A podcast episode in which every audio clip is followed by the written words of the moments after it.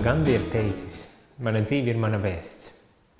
Kad apkārt ir tik daudz balsis, kuras cenšas tevi nepārtraukti par kaut ko pārliecināt, rodas jautājums, kāda loma ir cilvēka identitātei, pasaules skatījumam un izpratnei par lietu jēgu un mērķi.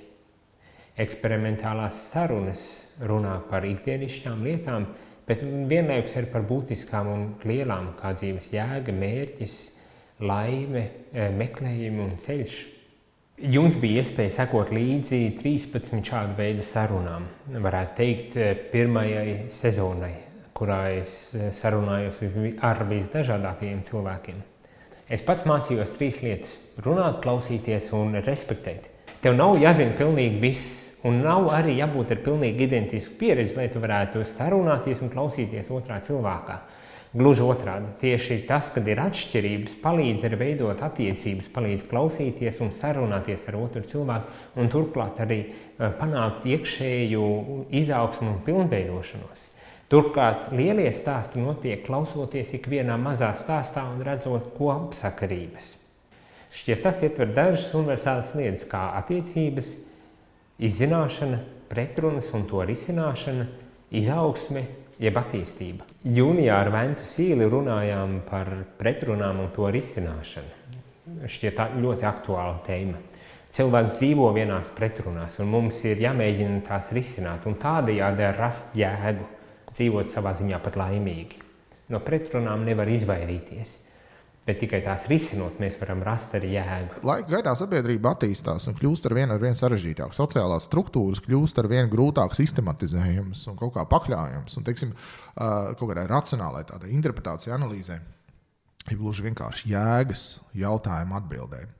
Un mēs iegūstam situāciju, kur paralēli eksistē daudzas būtībā nesavietojamas sociālas realitātes. Nu, teiksim, uh, Viena ir tie, kas 9. mājā iet pie pieminiekļa, un otra, kas neiet. Un, uh, viņi abi dzīvo būtībā savā šajā sociālo faktu lokā. Un tie fakti, kamēr diskusijas ar viņiem nav iespējams, gluži vienkārši tāpēc, ka kamēr viņi nevienosies par to, kas tad ir kaut kādi bāzes fakti, -hmm. viņi var viens otru ap, apsūdzēt, nu, būtībā demonizēt, cik tik uziet. Jo viņa vērtību sistēmā, ja kurš, kurš nepiekrīt šiem bāzes faktiem, viņš ir ienaidnieks. Viņš apdraud mūsu pasaules uzskatu, mūsu pasaules uztveri. Izzināšana un zināšana bija Agnēs Sirbes atbilde uz to, kāda ir, kas ir jēgpilna un laimīga dzīve. Un tas arī nedaudz sasaucas ar um, Nila Konstantīnova iekšējām cīņām, par ko mēs runājām nedaudz vēlāk. Un tā vien šķiet, ka tiešām iepazīstot sevi, izzinot sevi, bet arī apkārtējo pasauli. Es varu tiešām arī iet šo ceļu, kas ir daudz jēgpilnāks un, un laimīgāks. Zināšana un izzināšana, kā savu veidu tāds process, kuram es eju cauri, un kas arī nodrošina šo iespēju iegūt, bet kas negarantē, manuprāt, laimi kā tādu uzreiz. Un ja jūs tā laime ir atkarīga no tās labās sajūtas, Es pilnīgi saprotu to emocionāli labo sajūtu. Vakar bija koncertā, un es arī stāvu, un tev ir tā labā, priecīgā, brīvā sajūta, ka tev tā persona it kā saplūst ar citiem, uh -huh. un mūzika nāk uz tevi, un tev patīk tā vide, un tev, tev katru gaidu to nākamo takti. Tā ir tā emocionālais tas pacēlums, bet ar to nepietiek. Viņš ir pārējošs, tu izies ārā, viņa vairāk nav. Kas palika no tā, ko tu saprati no tā, ko tu zināji no tā, ko tu noskaidroji no tā.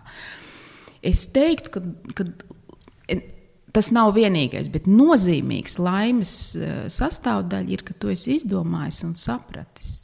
Un ka to saprāšanu tev nevar atņemt. -hmm. Ja, ja pēkšņi jā, pusaudzis, piemēram, un ne tikai pusaudzis, vai kurā vecumā pēkšņi kļūst agresīvs, neadekvātās situācijās, vai, vai tieši otrādi ļoti nomākts un nesaprot par ko, nu, miljonus dažādas problēmas. Mm, tad, tad, jā, tad noteikti ir vērts kaut kāda daļa no tās neapzinātā mēģināt tomēr iznest uh, virspusē, saprast, uh, par ko ir runa. Bet, protams, vienmēr tas jautājums ir, eh, kā, kā to izdarīt un kas var palīdzēt.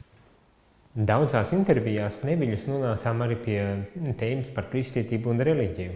Viens no jautājumiem, kas man radās, bija, vai kristietība kādā brīdī nekļūs par alternatīvu realitāti. Man pašam tā pēkšņi ienāca prātā, vai draudzene, lūkšana, dievs un, un, un viss šis garīgā pasaule, vai tā nav kaut kāda alternatīvie fakti par realitāti, kur visi dzīvojam? Nē, tas ir baigi provokatīvs. provokatīvs jā. Bet, uh... Nē, kāpēc ne? Rodas jau tāda sajūta, ka mēs, kristieši, mēs dzīvojam savā kaut kādā šūniņā. Paralēli, jā, kaut kur.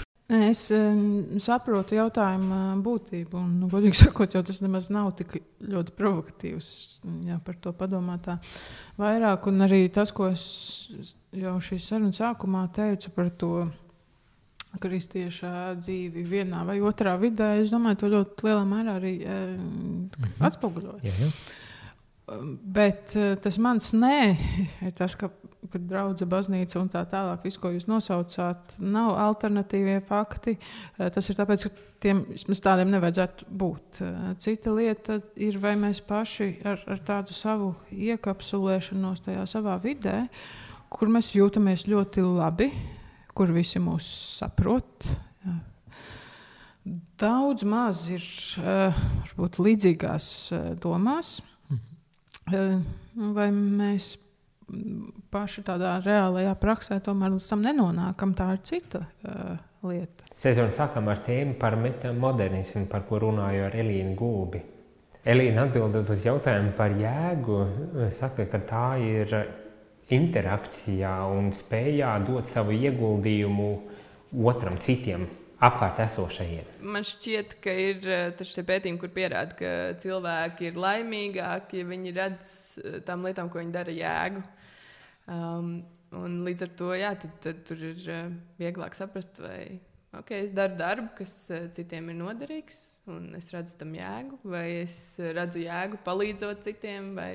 Nu, gan jau, ka Ņemot vērā to, ka cilvēki ir sociāls būtnes un kaut kādā mērā tā ir mūsu bioloģija, visdrīzāk tā jēga nāk no kaut kādas interakcijas ar citiem un uh, no tā, kā tu vari nezinu, uzlabot uh, citu dzīvi, un viņi var uzlabot tavēju.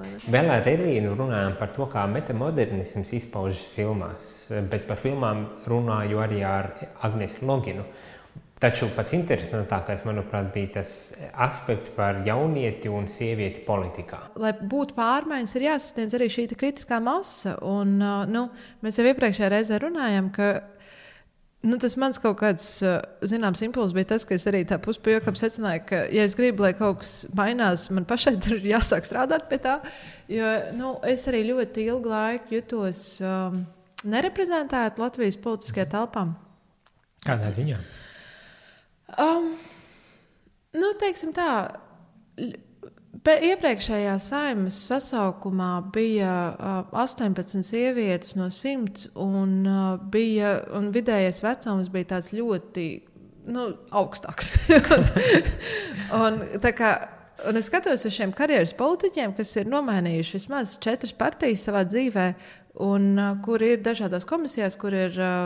Kur ir ministri, kuri lemj par jautājumiem, kas skar manu dzīvi, kas skars manu dzīvi vēl turpmākās desmitgades, kuri pieņem visādas izvēles un viena par otru paliek tāda sarmaģinātāka. Un es saprotu, ka nu, klau, tas tā kā nu, reāli tur nu, viņi, viņi nesapratīs, par ko viņi runā. Vērtības bija tēma, kas parādījās vairākās sarunās. Piemēram, ar Maiju Kūlu runājām par Eiropas vērtībām un ideāliem, kas ir kā priekšnosacījums attīstībai. Būtībai ir jābūt pārēsamībai. Tas nozīmē, ka ideālus nevajag uh, noslīcināt, ieviest, uh, trakot, lai viņi notiktu šeit, uz šīs zemes, šajā vietā. Mm -hmm. Ideāli ir pārēsamībai. Beyond. Jā, beyond being, beyond. Viņi angliski ļoti daudz šo vārdu lieto.